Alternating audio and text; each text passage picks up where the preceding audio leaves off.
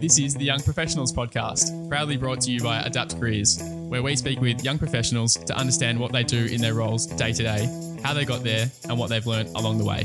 My name is Luke Marriott. And I am Nicholas Sargeant, better known as Sarge, and we are your co hosts. Sarge, what do our listeners need to do? To stay up to date and support what we're doing, please subscribe, like the episode, and leave a comment on any of our social channels. We can't wait to hear from you.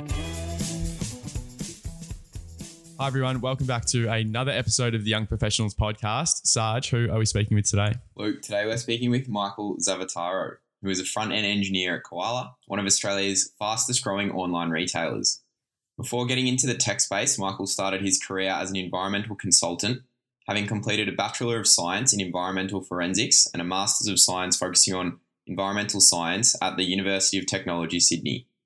Michael soon decided his skills might be best applied elsewhere and took the leap into the startup world, starting his own company, Moruya, a compliance platform empowering the new generation of digital laboratories.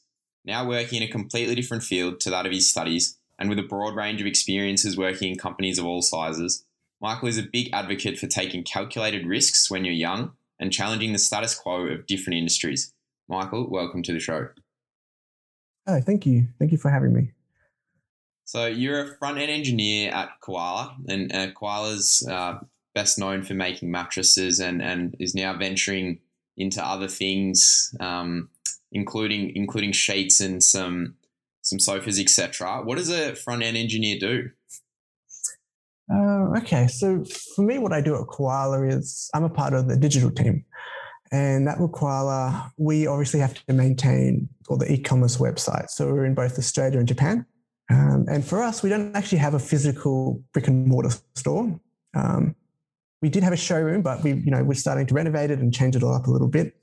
But for us, 99.99% of our sales is all predominantly on the website, so the e-commerce platform. So a big part of me and the digital team that I'm part of is we have to go in and maintain it. We have to add new features to it. We have to fix bugs that we that may have crept through. Um, we take a lot of the designs that our design team come up with. So they could design a new cart or they could design a new, I guess, what we call a product form. So when you go to a landing page for one of our products, to be able to add that product to the cart and to eventually go throughout the checkout process, we have to make sure that's a very seamless and engaging experience for our customers. And so what I do is I take all that kind of those ideas that these designers come up with and essentially um, build it in code. So I have to write everything in code. And what we do at Koala is we kind of really do make sure that everything kind of works from the start. So when we launch a new product, it launches successfully. And when we have a sale, we ensure that the sale is successful. So that's kind of what I do at Koala. It's really kind of build those those elements. So when your when your design team comes and gives you a design, is that like a, a hand hand drawn sketch that you then need to somehow turn into something digital? Uh, no, so we don't no, we, we don't we don't work with hand drawn sketches or anything like that. We use digital platforms. So there's a few out there um, that we kind of use that allows the designers to collaborate and kind of work as a team. So they'll start with like some new product page essentially, and then within the design team, they'll kind of hand off to other designers to review it and amend it and make changes.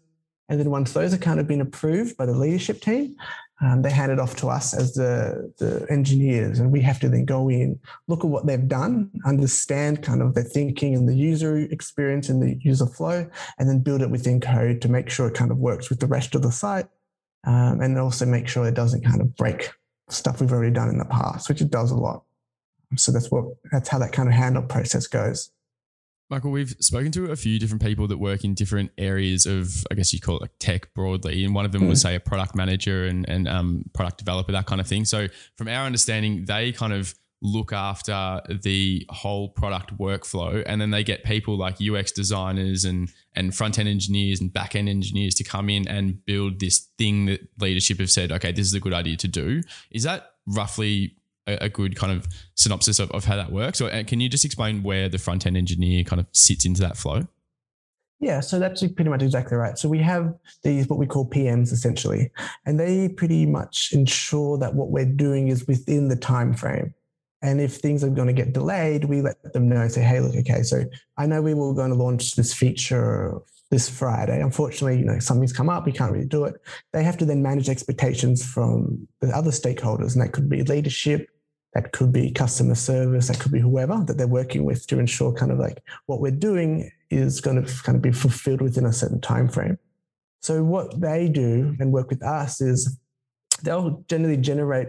We we use agile essentially at Koala to ensure that we um, go through from the, the point of like starting the issue, what we call issues. So starting the feature request, start building that to then getting it reviewed and then getting it signed off and other type of workflows. They ensure that kind of goes smoothly. And if there are any kind of road bumps, um, they they talk to us about it and then they kind of relay that.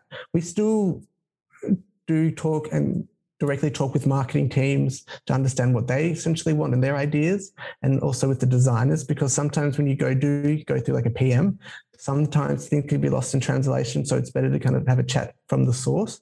Uh, but what, but yeah, as you said, that is that is that is correct from what, what how that kind of gets handled.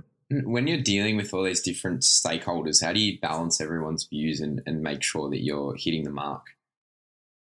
That's a really good question because sometimes you, you don't always hit the mark perfectly. You get 90% of the way there. And sometimes you have to have to just compromise. And for us, I kind of really do feel bad for designers because they come up with these incredible designs and just the reality of it is within a certain time frame, we just sometimes can't achieve that. And that's when we break it up. So V1, so version one of a feature, we really, really do want to do everything the designers or marketing want us to do, but within that time frame, it's just not possible. So we do kind of engage with them and say, hey, look, we understand, we recognize that, yeah, what you want us to do might not be achievable by next week. We're happy to kind of continue to work on this as a V2 feature as well and expand upon your bigger vision. And most, most, most, in most cases, that's perfectly fine. And that's kind of the accepted practice is okay. But a lot of those kind of big things, those big features, um, get broken down beforehand. And that's another big part of the PMs is kind of to understand, okay, how big of a feature is this? And if it's too big, can we break it down to have more engineers work on it? So go from like a, a large size ticket or large size issue, uh, can we break it down to a smaller size one? So it gets a bit more fluid and a lot more quicker. So there's there's little things that we can do to kind of engage with stakeholders and manage expectations. And so that's what we kind of really do employ at a Koala is that strong communication between teams is, is so vital for us. You, you, touched on the agile kind of workflow or process mm. before. Do you want to just describe kind of what that is? And obviously, Koala use that. And maybe what are some other um, work style principles or, or, processes that you know people working in tech might get exposed to when they come into industry? Yeah. So agile is pretty much the industry practice these days. I'm sure that there's some other older, larger corporations that may use something like the waterfall methodology, which isn't as, I guess, easy to work around. But for us and what we do at Koala, we ensure that we're not 100% always locked into something. And so we can really pivot around certain things very quickly and very efficiently. So, for example, you know, we've had instances where we've been building a feature and then for whatever reason, uh, we've just had to kind of pivot and not launch it or delay the launch of something or we've built something that we've really thought that would be a huge impact for our customers, but then we realized, okay, the impact and the amount of resources and effort we put into it, we're not getting much back from it. So we pull back on that. And that's what Agile really allows us to do is to kind of really be, I guess, agile in what we develop and what we focus on, where we put our resources. We're not always locked into something. And that's the real power of it. And it's allowed Koala to really grow really, really fast in a very short amount of time. And is, does that mean you kind of break chunks down into, right, we're going to deliver, you know, point a ten percent of the major project in two weeks, and then kind of reassess where we're at after that. And if we need to make mm-hmm. a left or a right turn, we can. Is that the kind of breakdown? yes, breakdown? Sure. So we we break it up into sprints, what we call sprints. Um, and you can have one week sprints, and you can have two week sprints or three week sprints. It really kind of depends on the team and the team dynamics and that type of stuff. And what you do in a sprint essentially is you assign X amount of work between all the engineers or all the designers. And within that, let's say two week sprint, you have to get all that done. And if and if you start realizing that things are, you know, getting out of scope, um, you either pull back or you call in for help. And so, what sprints allow us to kind of do is deliver X amount of work within a time frame, if things go out of scope, we can move that on to the next sprint, to the next three weeks, or we can bring in more help to kind of get it done or break it up into smaller parts. So keep things, in, I guess, in perspective and makes things more manageable. And when, when you're launching like a product, what is it like? How long how long could that take? Are we are we talking like days, weeks, months? Oh, look, months, if not years. Yeah. I mean, it really does start with like a, a, product concept idea from like the actual physical product designers. And that goes through a lot of iteration. Um, that takes months and months of work. And then finally, you know, we get the debrief about it. And so the designers have to start having a look and they start chatting with the, the, the, the product designers to make sure that their understanding of it works. And then marketing has to do all the assets and all the content and really give that product a bit of a voice. And then it gets us. So we're kind of like the the end of the chain, I suppose, in that entire product launch um, workflows. We, we're the guys that we have to actually put the product on the site and hopefully goes with, you know, goes launches without a hitch, um, which doesn't always, but we're always on top of it. So it's never a big issue for us. But for us, yeah, it, it is a huge amount of work between teams and a lot of discussions between marketing and the designers and the UI UX designers and the engineers, because sometimes engineers get a little confused about um, the, the, type of product it is. So we have to kind of really talk amongst everyone between teams. So it's a lot of work here. Michael, apart from the obvious, like, you know, the, the on tool um, skill of coding and, and whatever the, the technical side of things you have to do as a front end engineer, what would one or two kind of skills or um, facets of a younger person coming through be that are useful in industry that people who are kind of you know maybe in university might not really think about when they're you know put into a big team and have to work with different people across different segments. Um, what's useful? Um, okay. I'll, give two answers to this and this is kind of from what i experienced and working with teams and people whatnot. Um, the, the two big ones for me is problem solving. I mean you have to be good at solving a problem. Um, sometimes the problem is just so complex you need to ask for help, which is perfectly fine. And it's honestly, you never expect when you're going into a workplace or starting a job that you're going to be on your own to work through an issue. Um, it's definitely recommended, uh, at least what I recommend is just always talk with other people. And if you need to have like a brainstorming session, have a brainstorming session. But problem solving would be uh, one of the ones. And then the second one would definitely be Ooh, knowing how to engage with your peers and your colleagues. That's the big one that no one ever teaches you. Um, and you probably, you, if you're going to the workforce for the first time straight out of university or high school or from like a internship or whatnot, you, you, you very quickly realize that uh, playground talk isn't the most acceptable talk in an office environment, especially within a corporate environment. Um, and so it, sometimes it's a bit of a shock to people when there's certain jokes they can't say because, you know, now they've got, you know, a very diverse range of people that they work with and certain jokes are just inappropriate. I mean, they've always have been inappropriate, but for a lot of people, just knowing how to engage with colleagues and let's say within the leadership team and within for partners or the CEO or the founder and how to kind of present yourself at, I guess, um, corporate events, no one teaches you that. So you either sink or swim, and you do learn from a lot of your mistakes. Um, but as long as you don't keep making them, you'll be fine. It sounds like there might be a bit of a story there, Michael. Is there anything that uh, springs to mind when, when you talk about uh, holding yourself in the right manner in the workplace? Um, there's always a story, but I haven't done anything. I haven't done anything that's that's been too embarrassing. I mean, the stories I do have are because of what I've witnessed other people do. Um, and I always think to myself, I'm so happy I'm not that person right now. Because there's nothing worse. You have like a, an end of financial party or a Christmas party. At the time, you don't realize, you know, next week you have to go back and see that person again, right? So um, seeing the drama unfold is always is always a little bit funny to see. But no, I, I won't I won't share any of my personal stories because that's all right. We're, we're not about throwing anyone under the bus on this show, so that fits in well with our themes too.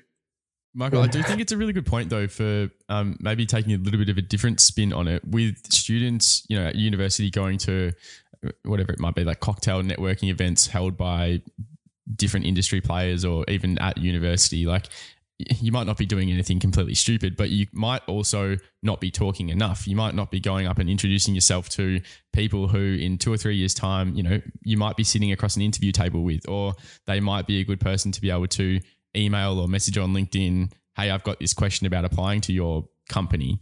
Um, and if you're kind of sitting at the back of the bar or the back of the restaurant or wherever you are talking to your mates instead of talking to industry people, um, I think that's a good point as well. And I've seen plenty of people, you know, not make that um, uncomfortable step to put yourself out outside of that comfort zone. Um, but when you do, you certainly gain connection. So there's that kind of side to it as well. I think networking is an art form. You have mm. to be good at networking, and this is the thing. Is this thing like that universities and colleges and whatnot, they really do fail is they just don't get you ready for the real world. And so you kind of finish your university degrees, you paid, I don't know, 50,000, 100, 200,000. How much are university degrees are these days? And then you get your piece of paper and that's it. It's just complete cut off. And you're like, huh, what do I do now? And so you think, okay, should I start applying for a job? So you start looking at LinkedIn and Seek and, and Draw and those type of places. But honestly, the, the jobs, I mean, the, the rule I was told is most jobs aren't actually advertised on these kind of job boards type of things. Um, you're more likely to find a job or be offered a job if you meet someone in person and have like a one-to-one connection with. And that's why when I've kind of finished university, that's what I, I purely focused on networking events and going to meet these people that work at companies. And there's things, little tricks that you can do to kind of make yourself stand out from the crowd. Because remember, you're going to be competing with other people from your cohort and probably other people with more experience than you. So you have to really kind of sell yourself and be good at telling your story, your story, essentially. I think that's that's a great call and probably a good segue into your background, Michael. So you've got a Bachelor of Science and a Master yep. of Science as well, and you've largely focused in the environmental sciences space. Do you want to spin us through um, what doing a Bachelor and Master of Science was like at UTS and, and why the focus on environmental sciences particularly? Yeah. Um, so my my time at UTS, I loved UTS. I love I love studying Bachelor of Science, and honestly, I recommend anyone who's thinking about what to study is get into the STEM, so the science, technology, engineering, mathematics. It's it's definitely an incredible experience that opens a lot of doors once you finish. And so for me, I studied environmental science because in within Australia and within a lot of a lot of countries around the world, environmental is a huge impact for them. So Australia, New Zealand, Sweden, Canada, there's a huge emphasis on the environment. And there's a lot of laws and regulations that really aim to kind of protect the environment. And so for, for me, working in the in working within the environmental field was it seemed like a, it seemed very logical. Um, and I loved it. That's why I kind of went on and did a postgrad in it. So I did a postgrad research in essentially what I was looking in in in my research side of things was looking at ways to Im- improve air quality by using um, plant walls. So if you kind of think of plants, you know, you have them on the ground and in the soil and that type of stuff, is well, why don't we start putting them on the walls and on vertical buildings? Um, so there are there's a lot of famous buildings around around the world that do essentially that. And Singapore is, I would say, Singapore is a country that is definitely the leader in in in, in plants and urbanization and greenifying, I guess, their their cities. And I was always inspired by that. And that's something I really wanted to research is okay, we have these plants, we know they're good for the environment? How can we use them with technology? So these plant-based systems that can actively help filtrate the air with them. And that's what I really focused on. They remove a lot of carbon from the um, atmosphere, right? Or from the air. Yeah, that's right. So they remove carbon, they remove uh, um, particulate matter. So what what you call PM, so particulate matter 10 and particulate 2.5. So that's that's very very small, tiny, microscopic, um, micro, tiny little particles. Um, they they what else they did actually they they, they house the, the in the soil. They provide an incredible um, I guess environment for bacteria that, that then kind of then uh, God, it's been a while since I've had to talk about this.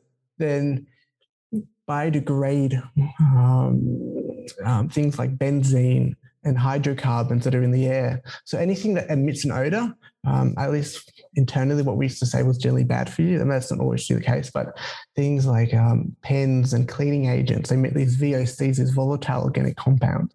And what we found was these these bacteria within these the, within the plant substrate, so within the soil, within the actual um, plant walls were actually very good at minimizing and reducing that and biodegrading that. And so you start looking at ways you can actually, how can we make that more efficient? How can you make it easier for these um, microbes to really kind of do their job in a much more efficient way? So you look at changing the water and the lighting conditions, and then you're changing the plant species, and you're trying to put all the dots together, figure out what's the most optimum, um, I guess, um, relationship between all these different elements to make them do what they do. That sounds, like real problem solving. It is. It is problem solving. And that's why I really wanted to highlight the fact that, you know, at, at university, really try and hone in figure out how to solve a problem because there's so many different ways. Uh, what we, what we, what I like to say, there's many different ways of skinning a cat. And so it doesn't really matter how you do it, as long as you come up with a solution that solves that problem and that's within the scope and within resources and that type of stuff. And that's an incredible key um, experience to have and the knowledge to have. Michael, do you want to step us through once you've kind of come through the education journey? It sounds like you did some pretty cool stuff while you were at uni. Um, how did you go about getting your first job in industry and kind of why did you want to get into the environmental um, consulting game and kind of what was that um, yeah, how, did you enjoy that and kind of walk us through that experience? Yeah, so the research for me wasn't really it. You know, the, the, amount of the people that do research are incredible people. You learn an incredible wealth of, of knowledge from them. So it's, it's an incredible experience. But for me, it just didn't really. My heart wasn't in it, and so I had I was always wanted to do a PhD and that type of thing. But when I started doing my master's and that type of thing, I kind of realized it just wasn't going to be for me, which is all fair. Um, and I'm glad I learned that now before I started a PhD. Um, but once I kind of finished my master's, I wanted to really kind of use what I had learned at university in the real world, essentially. So I started applying for jobs. I did a lot of networking events. I went to a lot of um, meetups and a lot of recruitment drives and those type of things where they get all these people in these networking events and you start meeting recruiters and people working at the companies you want to apply for, which I highly recommend people to go and do. Um, and for me, I, I, I, applied for one particular company, which was JBS&G, and they were, I would say, they're probably the, the leaders in environmental contamination. And I was successful, and I was able to start working there and it was fantastic. I, I, really did love my time there, and the people there were incredible. They were so you never really understand how much knowledge people have until you start working with them. And I learned so much from my old team, and then eh, the clients, and they're working on huge construction sites around New South Wales and managing the contaminated land and telling all these big um, foremen what they can and can't do, which is always going to create a little bit of friction. So you learn a lot about yourself um, doing that type of thing. Um, and so, yeah, that for me was I just really wanted to kind of do what the university trained me to do in the real world and work in a corporate environment. For some reason, I had in my mind, like, I just really wanted to work in a Sydney office in the CBD. I don't know why, um, but that just seemed to really appeal to me. Um, and then, yeah, so I did that for a while and it was great. I enjoyed it.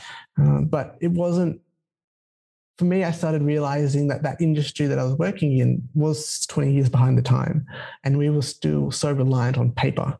And it just blew my mind that you'd go in these large construction sites, take these soil samples, water samples, or air quality samples, whatever contamination there's there. And you have to fill out pages of paper documentation that then get all sent to the laboratory to be analyzed for your client.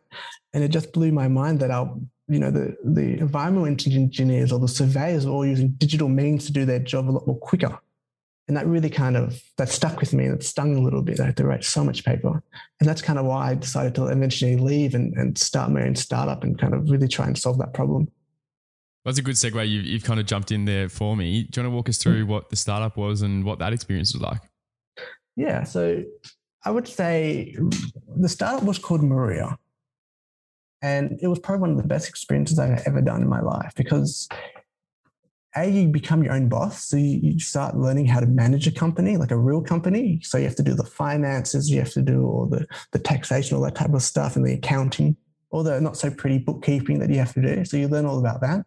And then when you have an idea of a solution you have to start building the you know the start building it. And for me i i started learning how to become a software engineer and so I really spent a lot of time trying to figure out, okay, what the core problem is and how can I make the the, the solution um, usable for people that would use it every single day. And that's something you got to remember is when you kind of start building your your startup or whatever it may be, is people are going to essentially use it every single day. So you want to ensure that people love it.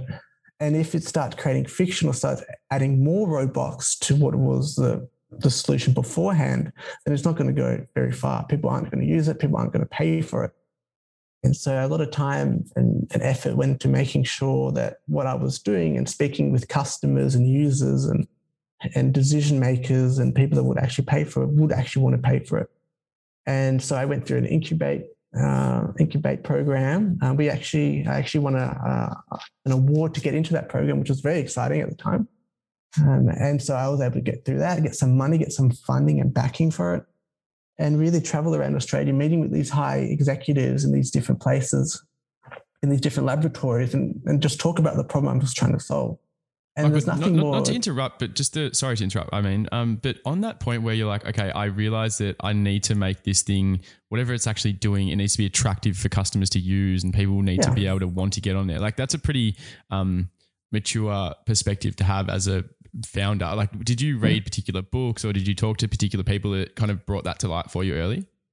Um, the, the the problem a lot of startups get themselves into is they build a solution that they think they want to use themselves. It's going to be the solve the problem, which is just not the case. Um, just because you might have that problem doesn't necessarily mean that a thousand other people are going to have it. And so when you're starting out, you want to ensure that you're talking to the right people and not leading them on um, and not kind of giving them the answers. So you, you, you learn how to actually really ask questions and, and, and you start realizing, okay, this, this, this solution that I've, this is the solution for a problem that I thought was a big thing actually isn't a big deal. Like people are happy to do it manually or happy to do it a certain other way. And so the way I kind of really learned that was, yeah, I, I, I, I read some books, but then the books that you do read are going to be obviously biased to a certain way. So you have to be very careful about what you who you listen to and who you talk to as well. That was well, the one bit of information that uh, that I was taught when I started at Incubate was I was talking to all these people, and then they pretty much reined me, and I was like, "You're not talking to the right type of people." And it suddenly uh, clicked, uh, suddenly clicked in my mind that yeah, I, I'm just hearing what I want to hear and not what the real problem is. And so that's why, you know, we say in startups pivot a lot. You know, if you if you're not pivoting every week, you're not running a, a proper startup. And so that's kind of the things that, yeah, I really did learn. I think that that ensure you get a very well-rounded view of, of the of what different people's perspectives of the problem is and, and how mm. viable your solution to that problem is. Mm. Yeah, hundred percent. Yeah. When you started, you or when you started Moruya, were you uh, tech savvy at that stage? Did you know how to code and or was that something that you had to pick up so you could then build out your own product? No. So one of my biggest regrets was probably not doing a computer science degree. I think if I did that, that would have made my life a lot easier. Um, but at that time, I already had done two university degrees and I just didn't have it in me to do a third. So to kind of bridge that gap, I figured, I guess that the boom of boot camps really kind of started at that same time. So I was very lucky. So I actually moved to Melbourne and did a, a boot camp where that pretty much gave me the knowledge and the, um, the I guess, the confidence to do what I was able to do. Um, do you just give us a 30 second spin through of what a boot camp is just for people that aren't aware?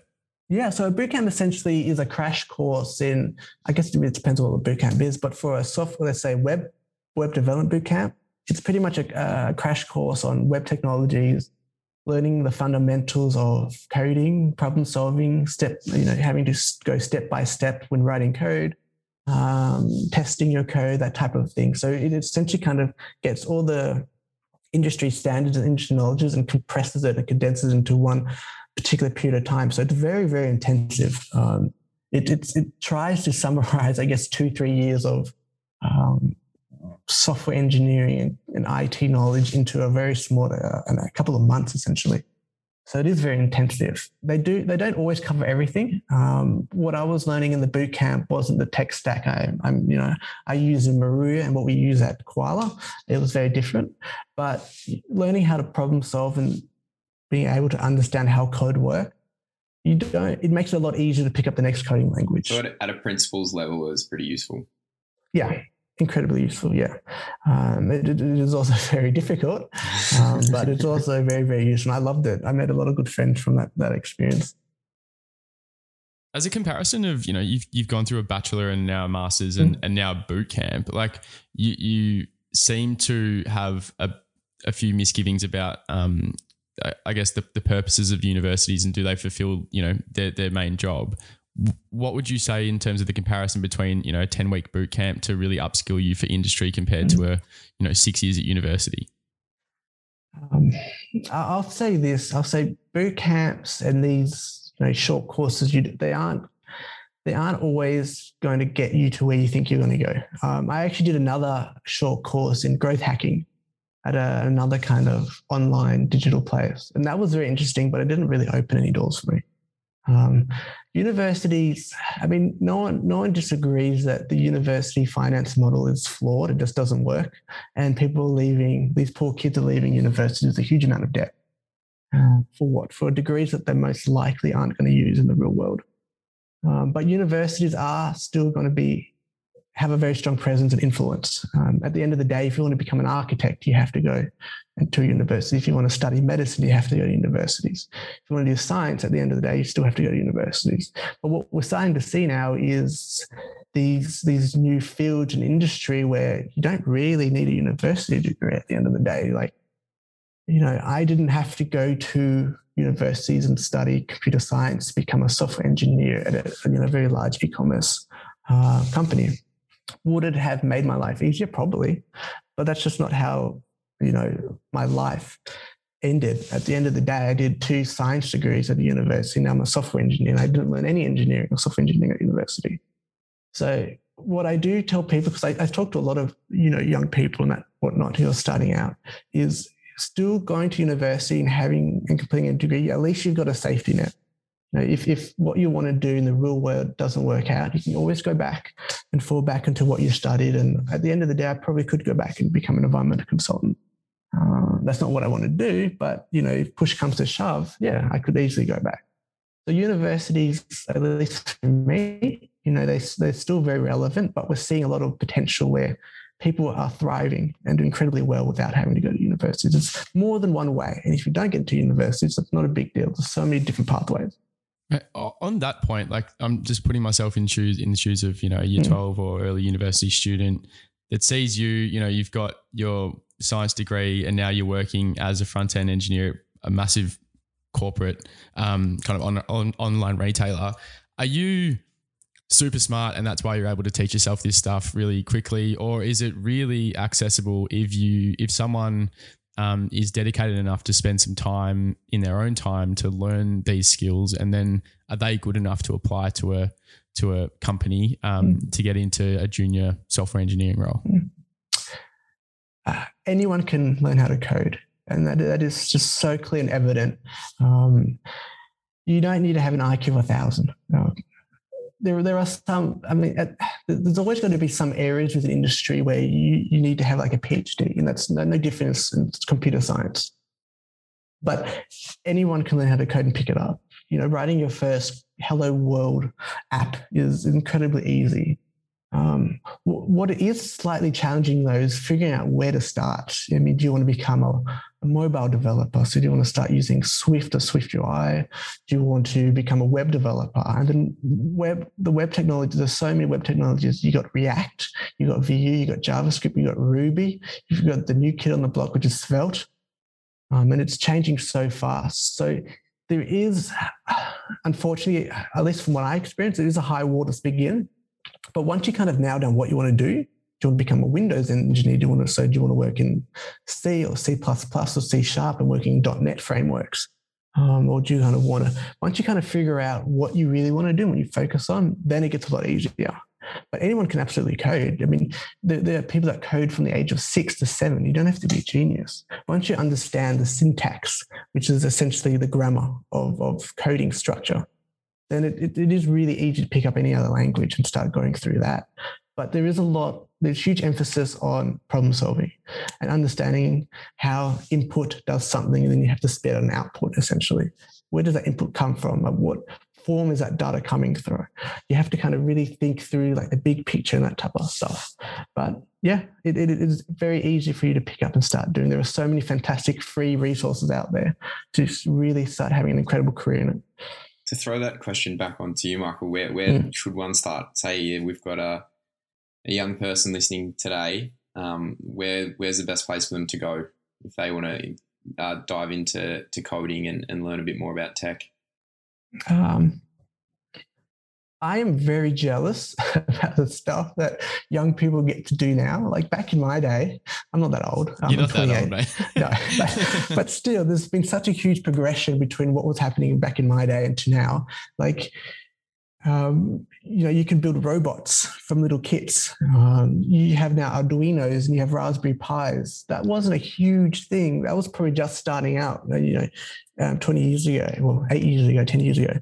Um, but there are some fantastic places you can go to. So there's a really, if you want to do web development, one place I recommend people start with because it's it's it's free, it's very accessible, and it pretty much covers almost everything you need to know. Is a place called Free Code Camp. It's an organization. It's not for profit, anything like that. But it's it's incredibly resourceful for people to kind of understand the different web technologies that go into making a website and how HTML works with CSS and how CSS works with JavaScript and why you need the three different kind of elements. And then what if you want to put another framework like React or Vue on? How does that kind of change the, the flow of and design and, and engineering of your websites? So Free Code Camp is a great place to start. Um, if you want to start in mobile, I'm a bit of an Apple fanboy, so I Apple has an incredible um, amount of free resources to pretty much get started in their ecosystem. Um, so you can have a look at Apple Books, and they have like their free Swift engineering um, uh, learnings that type of stuff. They also have a very cool cool app. I think it's called um, Swift Playground or something along the lines of that, where it's, it's more of a game based um, learning environment. So you have like this little character and you have to solve these problems that um, with code essentially. And while you do it, you kind of learn about functions and and hierarchies and and and, and having part, having to pass through data information through these different functions whatnot to kind of have an outcome. And that's another great free resource that Apple provides as well. And it's always updated, so it's, it's always very relevant. And there are a lot of other free resources online as well. Like there's a Mozilla um, MDN, Mozilla Development Network, and that has pretty much, a, again, another uh, tutorial about starting and creating your own website.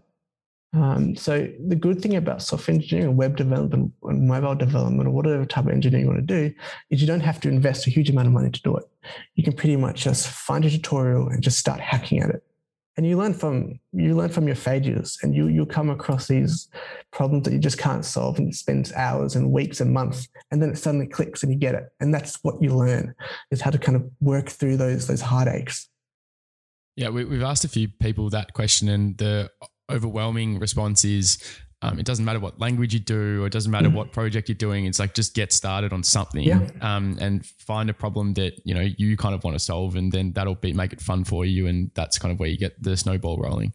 Yeah, hundred percent. Just start something.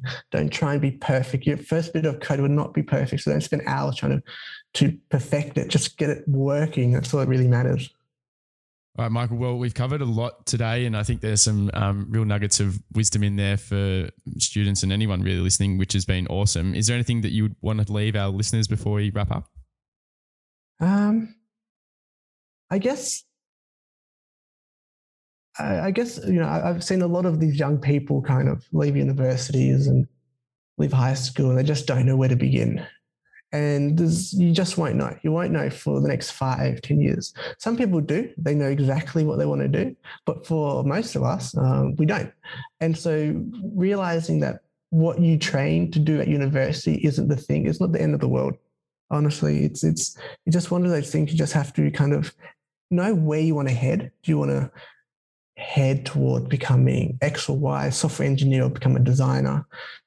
and just start something. That's the big takeaway. Just just start something. Um, it doesn't really matter what it is because along your path, your path's going to change a thousand times. You're going to be pivoting, but as long as you're heading towards something like an end goal, you'll be fine.